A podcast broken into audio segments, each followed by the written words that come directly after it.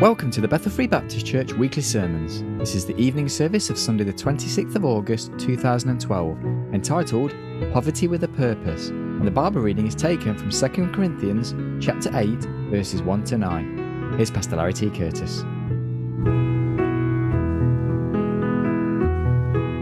right, let me invite you to open your Bibles for our scripture reading this evening. It will be taken from 2 Corinthians chapter 8.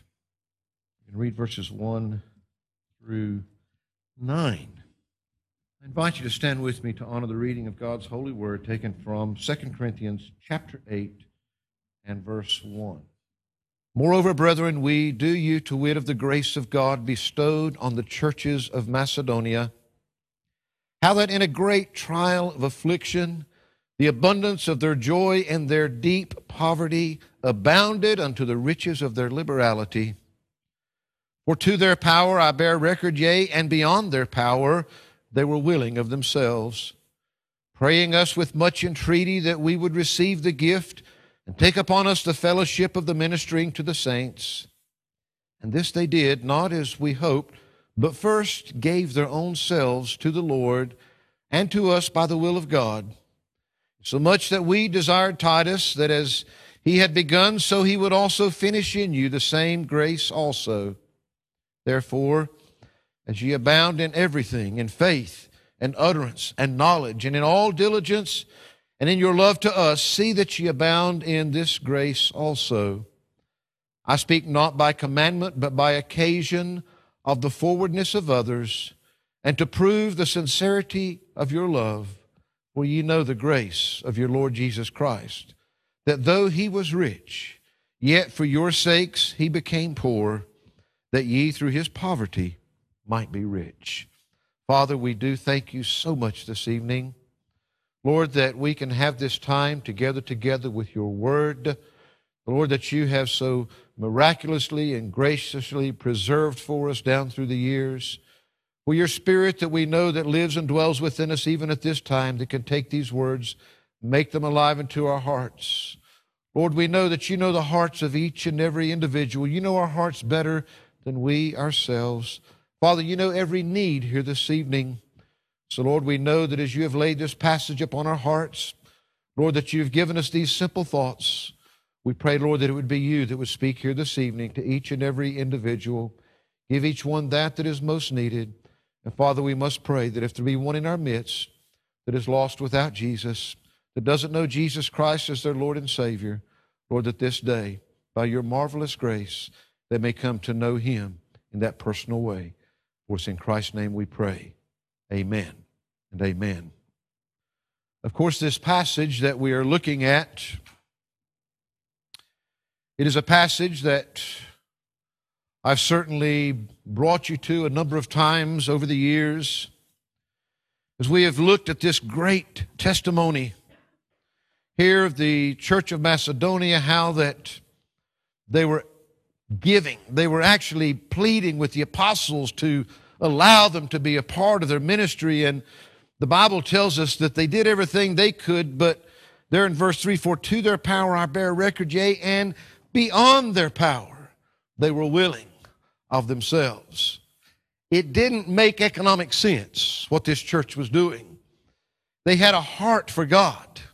And what they were doing was not something that could be calculated and accredited to man and their own ability, but it was something that was beyond them that God was doing through them. And of course, as he is writing to the church at Corinth and he is using the testimony of the church of Macedonia, of course, he goes on and he takes from this their example of what they were doing. And of course, he's encouraging the church at Corinth that with all of these wonderful things that that gifts that they have, the graces that are working amongst them. He, he told them there in verse 7 Therefore, as ye abound in everything, in faith, utterance, knowledge, and all diligence, and in your love to us, see that ye abound in this grace also. This grace of being able to, uh, to give beyond their means, of being able to allow God to work through them that was which was impossible for man. And of course, he makes it very clear that he wasn't speaking by commandment. but this was a way for them to prove the sincerity of their love. I want our attention, that's the context that this is being spoken in, but in, in telling them, he gives them this testimony of the church of Macedonia and this, this thing that God had done through them that was, that was beyond man. And, and he encourages the church at Corinth that with all of their gifts and the wonderful things that is happening among them, that they would excel in this grace also. And notice he gives them a reason here in verse 9. He says, For ye know the grace of our Lord Jesus Christ that though he was rich, yet for your sakes he became poor, that ye through his poverty might be rich. I want us to think on this thought this evening simply poverty with a purpose. You know that in this life, most of the time, most of us have seen some form of poverty. I was talking with Nat back there, and I was talking about our trip to Kenya and about the, the phenomenal poverty that I, that I saw on a level that I'd never seen before. I've been a lot of places and I've seen pockets of poverty where there were areas of people that were doing well and areas where people really had very little, but I'd never seen poverty on that grand a scale. I wonder, even if I ask you here this evening, how many of you have ever really known poverty? The truth is, is that we are such a blessed people that most of us think that we are experiencing poverty many times when we are so, so richly blessed.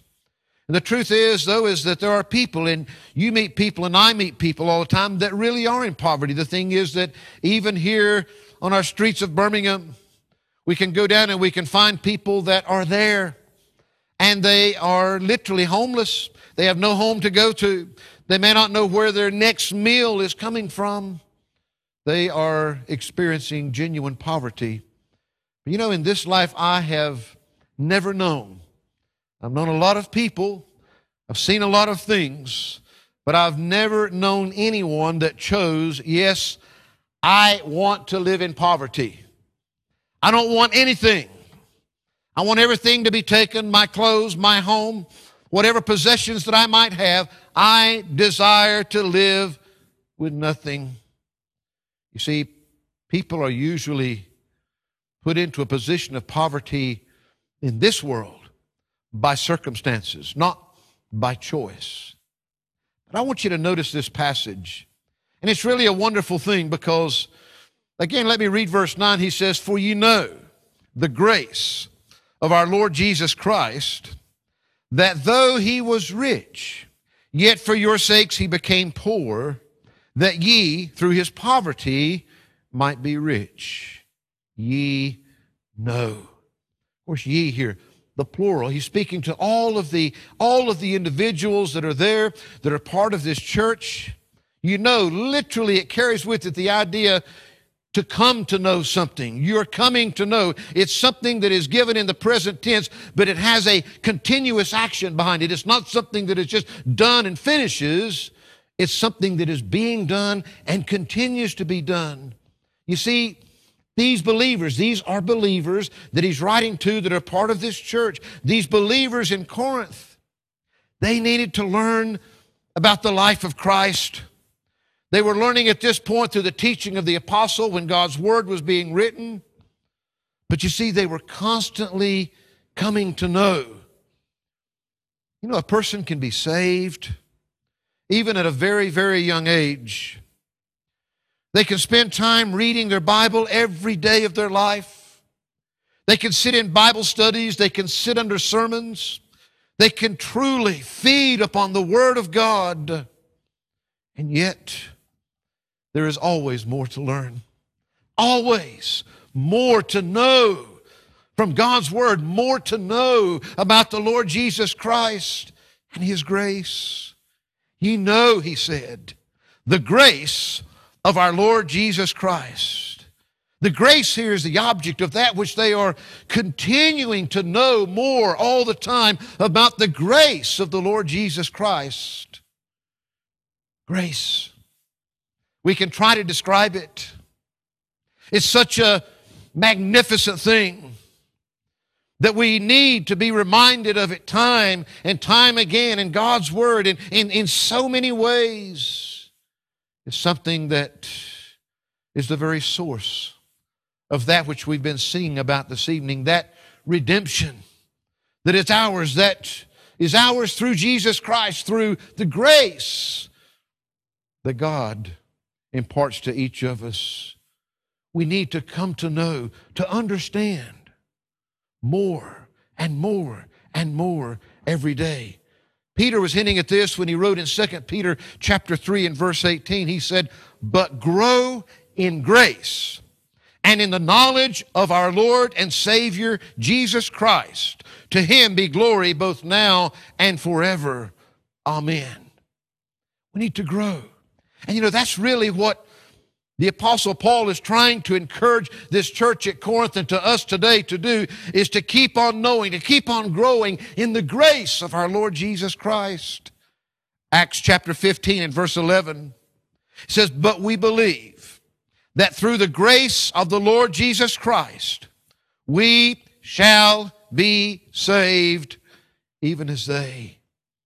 You know, that's something that each and every one of us individually, not as a whole, but individually, must come to see, must come to, to recognize that our only hope of redemption, that our only hope of salvation is the grace of our Lord Jesus Christ. That it's only through Him. You know, one of the great dangers that we face, and we see it all around us. Matter of fact, one of the things that usually distinguishes a truly Bible believing, Bible preaching, evangelistic church with those that call themselves churches by all names or sects or whatever is the fact that somewhere along the way, someone tries to mix just maybe a little bit of works in with that grace. Something that we can do. It just doesn't make sense to us. We can't reason it out. It seems much more reasonable that, you know, that we can do something to appease God, something to amend for all of our wrongs. And yet, when we look at God's grace, when we look at these that would pervert the gospel by mixing works with grace, in actual fact, do you realize that when you try to add anything to grace, you render the gospel completely powerless. It is no longer effective, though it is the greatest thing in all of the world. Romans chapter 3, verse 24 says, Being justified freely by his grace through the redemption that is in Christ Jesus. Justified. You know, we've looked at that word and we've looked at lots of different things, and it's again one of those almost inex- but that little simple thought, just as if I'd never sinned to be justified before God, to be able to stand before God justified, just as if you had never sinned a sin in all of your life through the redemption of the Lord Jesus Christ. You see, Jesus Christ, He did that work of redemption. And of course, it is through faith in His finished work that you and I can experience that grace. Sometimes, Sometimes some of the hardest people to come to truly recognize what salvation, what redemption is truly all about is those that come from a background where that something else has been mixed in with it. They've always thought that it was their prayers, their deeds, their religious activity, all of these things that somehow made it okay with God.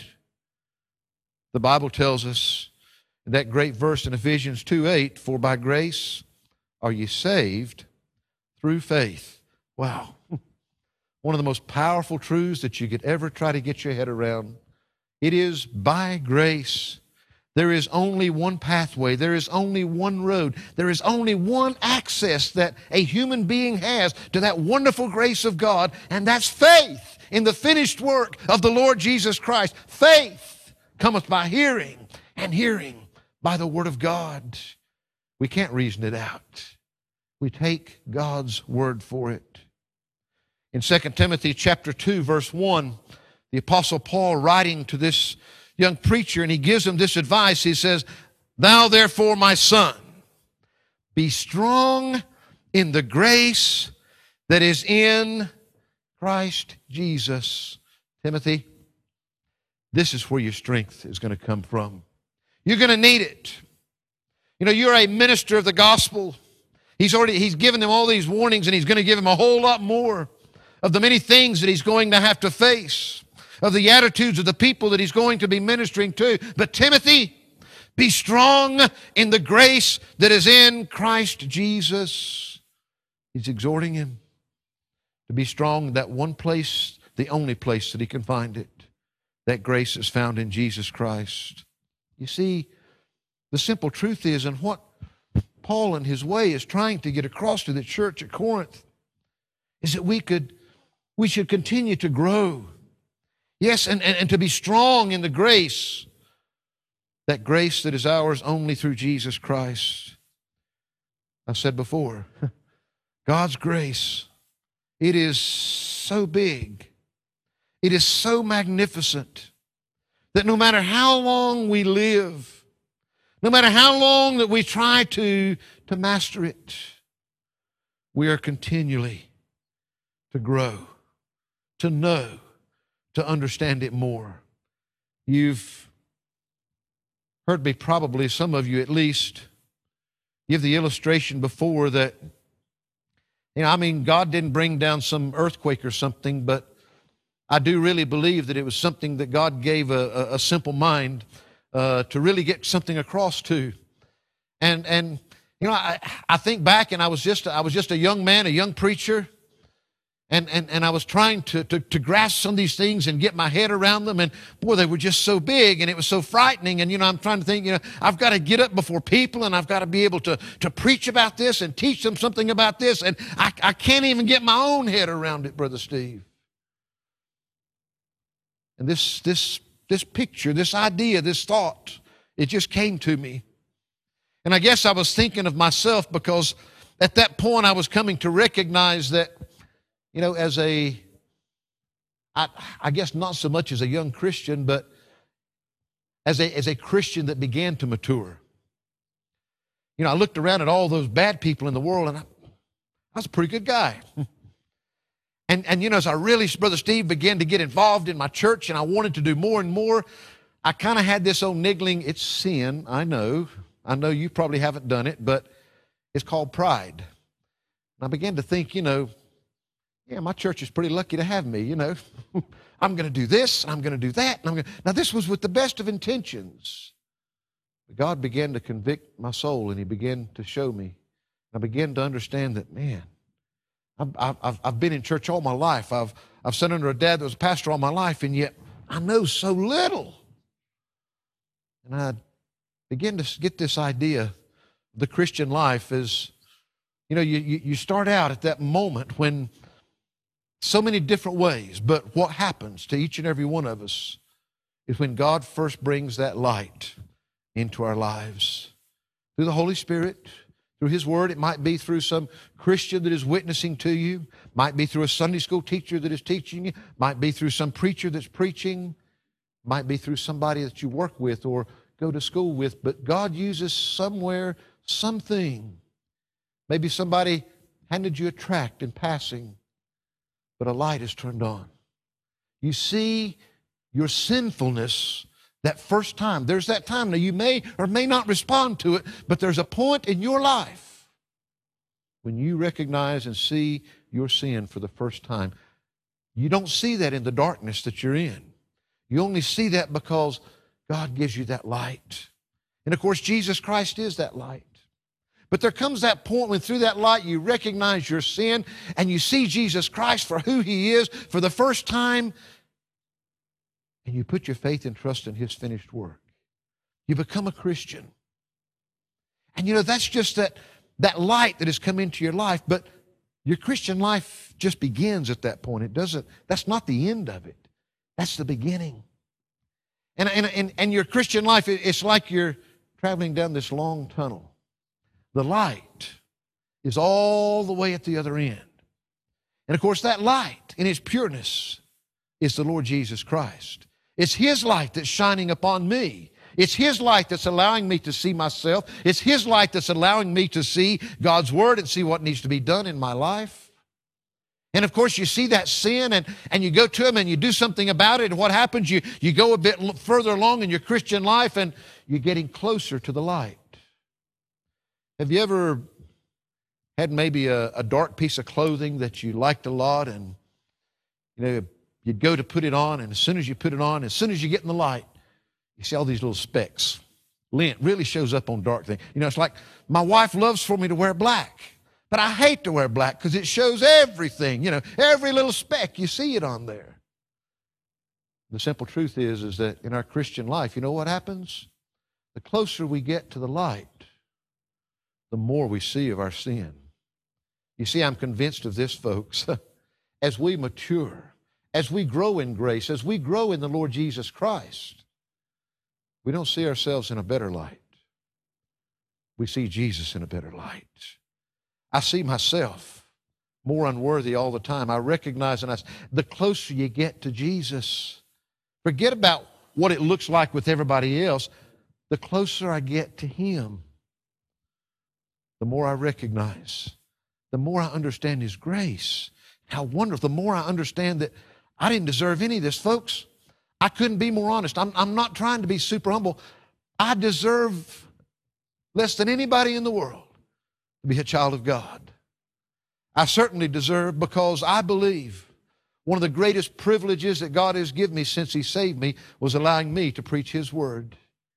And yet, that's not because I'm a better Christian, a cleaner Christian a smarter Christian than you. It's all because of God's grace. he knew what he was getting, and he got me, and he called me. And I still don't understand it, Brother Steve. I still don't understand why he wants me. I mean that with all my heart. I don't understand it. But it helps me to understand his grace. And here's the thing in our Christian life, we grow in grace. The closer we get to Jesus Christ, we grow in the grace of the Lord Jesus Christ the closer we get to Him, the more we grow in that grace, the more we'll understand it, the bigger that it gets and the smaller that we get because we'll understand more and more all the time how little we deserve and yet what greatness that He has done for us.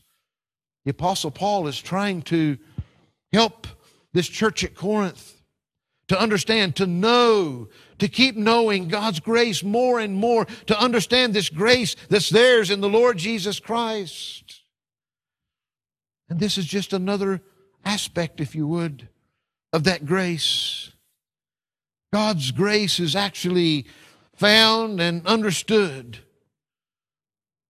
in this fact that through Jesus, though he was richer than anything that we can even begin to imagine. He became poor for our sakes. You know, I said most people experience poverty and it's the last thing that they want. But God's word is telling us here that by choice, He chose poverty. We find that there's something else pretty astounding about that if we can begin to grasp it. His trip. Many people that land in poverty, they come from all kinds of levels. And yes, there are some very wealthy people in this world that have lost everything and ended up in poverty, not because they chose, but because of circumstances. But the simple truth is this we're not even beginning. Matter of fact, I think it's impossible because we can't go high enough. We can't calculate high enough to understand the riches that Jesus Christ had. We only know the riches of man. And we can see the tremendous way that man can fall from his great riches to having nothing. And yet, this trip that Jesus chose to make from his riches to nothing was the longest journey that anybody's ever made from riches to poverty. There are no riches in this world. The richest of men and the riches that all the men of this world could put together will not compare to the riches that he's telling us right here that he gave up to become poor For ye know the grace of our Lord Jesus Christ, that though he was rich, you don't know rich like that word there means. Though he was rich, yet for your sakes he became poor. You see, Jesus chose poverty, but it was poverty with a purpose. the biggest purpose in poverty in life down here for most people is to get out of it if possible, as quickly as possible. But Jesus chose to go there for a purpose. What does it mean to be really poor? I've already said most of us really don't even begin to grasp that. I do believe this. I believe that, Brother Nat, one of those days that we were preaching on the street there in Kenya, and I've shared with the people, you know, that, you know, one of the heartbreaking things is I, I saw people like I hadn't seen before that, you know, sometimes people come up and ask me for food for a meal here, and in looking at them, I wonder if they're really wanting it for a meal or if they're wanting it for something else. But I'm talking about people that you could look at them and they didn't have to ask you. It was obvious. They hadn't eaten in a while. I shared with some that, you know, one day I just came around the corner and here was three of them sitting there and I, I took these three guys and I took them to a little shop and I, and, and I bought them something to eat and something to drink. And the next thing I knew, well, the queue was starting to build up. They were lining up down the street. Nobody said a word. Nobody asked for anything. You could see it in their eyes, just the hope of a meal, the hope of something. And of course, the thing that hit me deep then was wow. and we complain. And we complain. And you know, and I, and I began to think, well, what could we really do? what could we really do? You know, we're limited in, in a certain amount, and I was certainly limited with what I had that day, but what could we really do to see people that genuinely don't know where their next meal is coming from. The thing is that oftentimes, I think, even in reading this verse, as many times as we, as we might have read it, that, you know, we can't grasp the riches of glory. We can't grasp a sinless, we can't grasp a place of the one that owns everything. But that's not the only riches here. You see, it wasn't just the riches in glory that he gave up, but it's speaking of the riches that he gave up here on this earth. You see, even here, he willingly gave up home, occupation, all that he had, what security that he had in this earthly life, in order to minister to others. He put aside his riches the great and the small, and he identified with the poor of this world. Of course, the sad thing is, is that he identified with everyone in this world because even the richest of the temporal things of this world, they're really poor, but just most often don't realize it. Most of them don't know it because they think what they have, what they call their riches, that it's really worth something. But you know, in the end, it doesn't go in the coffin with them. It's all temporal. One day, it will all, every bit of it, be completely worthless. It won't be worth anything. John Gill says this concerning this verse. He says that, speaking of Christ, that though he was rich in the perfections of his divine nature, having the fullness of the Godhead in him, all that the Father has, and so equal to him, such as eternity and immutability and infinity and immensity, omnipresence and omniscience and omnipotence in the works of his hand which reach to everything that is made in the heavens and the earth and the sea and all that in them are, things visible and invisible in his universal empire and dominion over all creatures and in those large revenues of glory which are due to him from them all which riches of his are not derived from another incommunicable to another and cannot be lost he's trying He's trying to describe with a lot of adjectives there just what kind of riches that Jesus Christ really gave up. But I want you to remember this this evening. There was a purpose in the poverty of our Lord. He didn't do this just so we'd have a, a good story to read one day. You see, it was necessary in the plan of redemption. It was necessary in the plan of redemption for Jesus Christ to become poor. He did it voluntarily. And he did it for a purpose. That purpose was for each and every one of you that are his to become rich. Jesus gave it all up. He became poor. The Bible says that ye, through his poverty, might be rich. God said that. That was his purpose. He gave it all up so that you could be rich. Now, he's not speaking here of the nothingness of man's riches in this world. He's not even speaking of riches that can be found anywhere in this world. He's talking about sharing the wealth of heaven, the wealth of eternity, something that's bigger than you'll ever be able to comprehend in your mind. When you think that you've just about figured out how rich it is, you'll figure out then that you haven't even begun to scratch the surface. We're talking about a richness that exceeds all the riches of this world put together.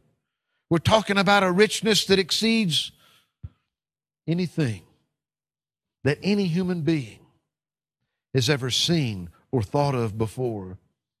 Eye hath not seen. the simple truth is, nobody's ever seen it. No ears ever heard.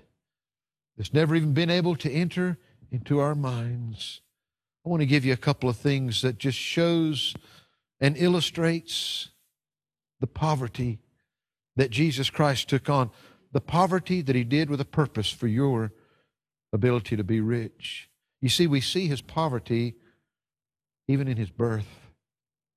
We could look at many places, but Luke chapter 2, verse 7 says, And she, speaking of Mary, brought forth her firstborn son and wrapped him in swaddling clothes and laid him in a manger because there was no room for them in the inn.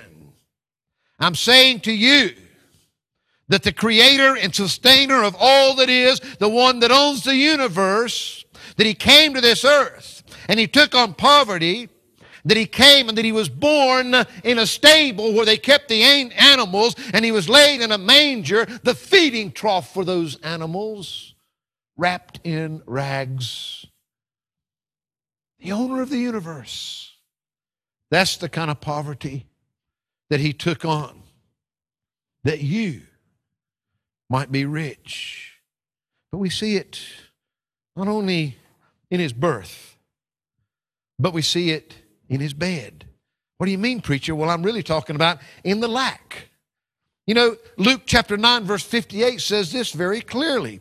And Jesus said unto him, Foxes have holes, and birds of the air have nests but the Son of Man hath not where to lay his head. Even the animals, they have something that they call home that they can lay their bed in.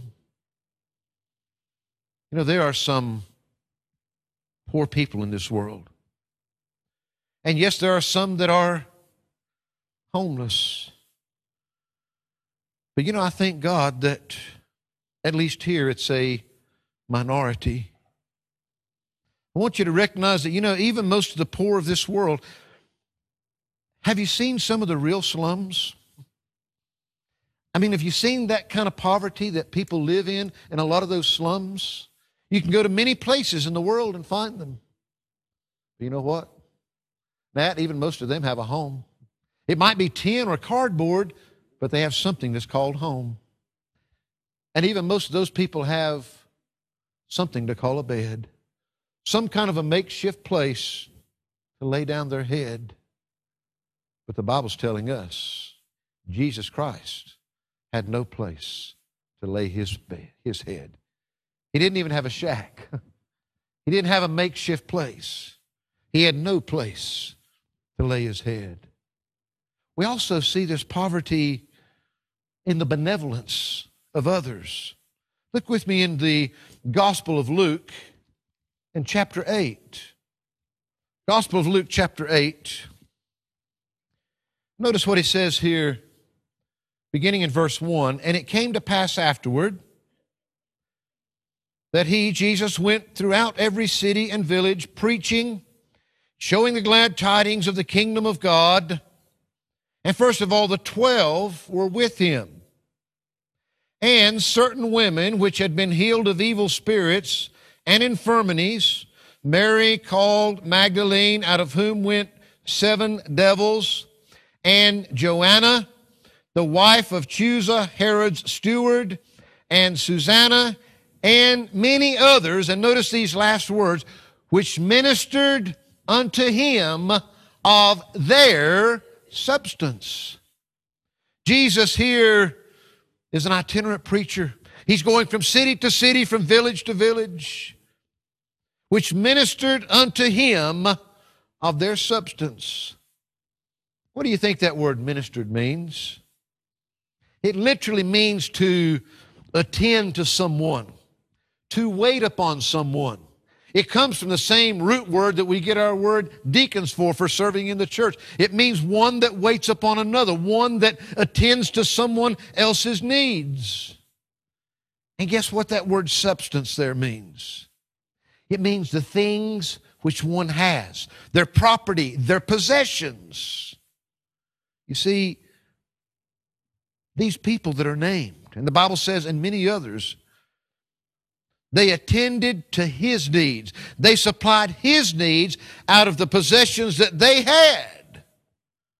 They were willing to use what they had to meet the very needs, I'm sure, of the Lord Jesus Christ. His needs, his meals, his food. We find that we see his poverty in the birth and the way that he entered this world. We see it in his bed and not even having a bed, a place to, to lay his head while in this world. We see it in his ability to be ministered to by others, the benevolence, benevolence of others to meet his needs, to minister to his needs. We see it in a passage that we looked at here some time back. We see it, we see his poverty in his becoming a servant. A servant. You know, the Bible teaches us a lot about Jesus Christ, the, the King of kings and, and the Lord of lords, becoming a servant to others. But here's a passage that we looked at some time back in the Gospel of John, chapter 13. Notice what the Word of God says. Verse 2 says, And supper being ended, the devil having now put into the heart of Judas Iscariot, Simon's son, to betray him, Jesus, knowing that the Father had given all things into his hands, and that he was come from God and went to God, he rises from supper and laid aside his garments and took a towel and girded himself. After that, he poureth water into a basin and began to wash the disciples' feet, to wipe them with the towel wherewith he was girded. Then cometh he to Simon Peter. Peter saith unto him, Lord, dost thou wash my feet? Jesus answered and said unto him, What I do, thou knowest not now, but thou shalt know hereafter. Peter saith unto him, Thou shalt never wash my feet. Jesus answered him, If I wash thee not, thou hast no part with me. Simon Peter saith unto him, Lord, not my feet only, but also my hands and my head. Jesus saith to him, He that is washed needeth not save to wash his feet, but is clean every whit, and ye are clean, but not all. For he knew who should betray him, and therefore said he, You're not all clean. So after he had washed their feet, and had taken his garments, and was set down again, he said unto them, Know ye what I have done to you? Ye call me master and Lord, and ye say, Well, for so I am. If I then, your Lord and Master, have washed your feet, ye also ought to wash one another's feet. For I have given you an example that ye should do as I have done to you. Verily, I verily I say unto you, the servant is not greater than his Lord, neither is he that is sent greater than he that sent him. If ye know these things, happy are ye that do them. In other words, here is the one you say, you call me Lord, you call me Master. It's Jesus Christ. And yet we find him here with his disciples literally getting down, humbling himself before them, and washing their dirty feet. He's showing his humility. This was a place of a servant, the one that was the least in the household. And yet Jesus was saying, I do this for you. And of course, we know. He told them they would understand later. He told them that there, if I wash thee not, thou hast no part with me. That's why we sing that second hymn this evening. Nothing but the blood of Jesus. Simple truth is this, friend. No matter how good that you might be, no matter how much and great a dose of religion that you might have, the same thing that Jesus said if Jesus doesn't wash you, then you'll have no part with him. And he's not talking about just washing the dirt from your feet, as he made clear with Peter. He's talking about that you need to be washed in the blood of the Lamb. That's the only thing that'll wash away the sins. But Jesus Christ, He gave up everything.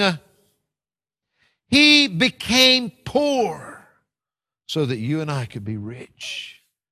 He became a servant so that He could serve you and I and wash us and wash away our sins.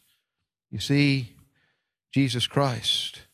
We see his poverty finally, even in his burial.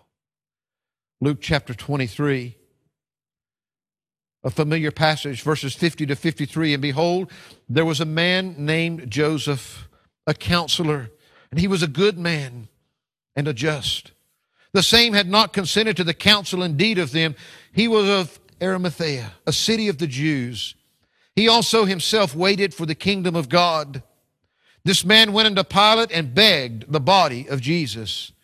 And he took it down and wrapped it in linen and laid it in a sepulchre that he was hewn in stone, wherein never man before was laid. You see, he came in that stable, laid in a manger, wrapped in rags after growing into a man, he was willing to give up everything to serve others. He began at the age of 30 to minister to all those around him. We see his poverty. There was nothing that contradicted in everything. In his birth and his death and everything in between, we see the example because he was willing. The poverty that was self imposed, not by anyone else, a poverty with a purpose. Jesus had a purpose in becoming poor that you, you might become rich. I wonder if I ask you this evening, do you really know about the riches of His grace? Oh, I know you'll never grasp it all, but do you know? There's nothing like it in all of the world. Do you know about the riches of being saved, of being a child of the King. No matter what this world may think of you, no matter where this, where this world may take you, to know that you belong to Him. Do you know? It's through His poverty that believers become rich. And it's through His poverty that every one of you either are rich or can be rich this evening. Peter said in 1 Peter chapter 1 4, to an inheritance incorruptible and undefiled, and that fadeth not away, reserved in heaven for you. That's the riches that he wants to give you. Any inheritance you get down here, you might think, boy, if my rich so and so died and just left this to me, well, it's, it's all corruptible. It will corrupt Any inheritance that you get in this world, it's not undefiled. It's been defiled by the fall. The curse is on it all. There's a curse on this earth. Any inheritance that you get in this life, I promise you, it will fade away. It will not last. One day, sin and everything that is touched will be done away with. Our riches that we have, thank God, are not of this world. They're reserved in heaven for us. You know, we think about these things, it ought to even make a Baptist shout. it ought to bring some joy to our hearts to recognize and understand. And this is what Paul, in writing to that church at Corinth, he was wanting them to know, to keep on knowing, to knowing better and better and better the grace of God. And one of the great ways that they could see that was in Jesus Christ becoming poor, giving up everything so that they could be rich. Wow. you know, when I think about Jesus doing that for me, it overwhelms me. You know, if I if I could even in my simpleness as a man if I could even begin to express what I feel in my heart if I could even begin to express the greatness of what we're reading about in this one verse in God's Bible it would please me to no end I can't do that but I can tell you this there's only one way that you can know that grace. There's only one way that you can get a little bit of a glimpse of that which I, yes, I know, and I keep knowing, and yet it's so impossible to even explain. But it's there for you. It's there for everyone, but it can only be experienced in Jesus Christ. Only then can you begin to grasp it. No lost person will ever understand it. It'll, it, it, none of it makes sense to them. but as a child of God, as we look upon it, remember, remember, even as we've been looking these past few Sundays at the Lord's Supper, you know, for most it's just become some meaningless ritual. But anything in our life, the purpose mm-hmm. In bringing us face to face with Jesus, bringing us in contact with Him, and getting rid of anything that would separate us from Him. The truth is, is that each and every one of us, as we look at Him and we look at what He did, we begin to grasp just a little bit more. Wow, you know, what's the grandest thing that anybody ever did for you?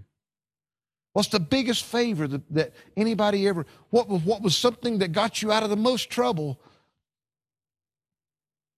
We show we feel appreciation.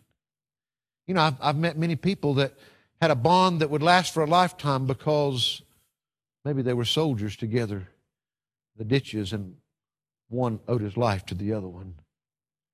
As Christians, boy, we owe it all to Him. We owe it all to Him. Let us not let this world, the riches of this world, let it not take our sight off of the riches that we have in Jesus Christ. And let us not forget, He willingly gave it all up so that you could be rich. Father, we thank you this evening. Lord, as we've tried to just skim the thoughts of this verse in your Bible, Lord, that reminds us of how that we can continue to to know you more and more all the time, to continue to know that grace that's in the Lord Jesus Christ. How that he became poor for our sakes, so that through his poverty we might be rich. Lord, I, I, I can't even begin to understand why you've done that for us. But I pray this evening, I pray that for each of us that are here as Christians, that somehow by your Spirit, not by the words of this preacher, but Lord, take the feebleness of what I've said, but most of all, take your word.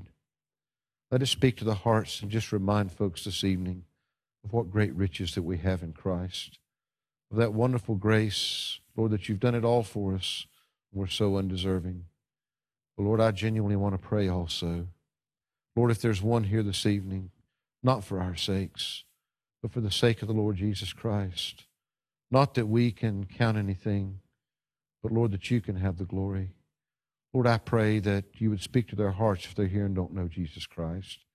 Help them to grasp and understand that it's only in Jesus Christ. It's only in His finished work.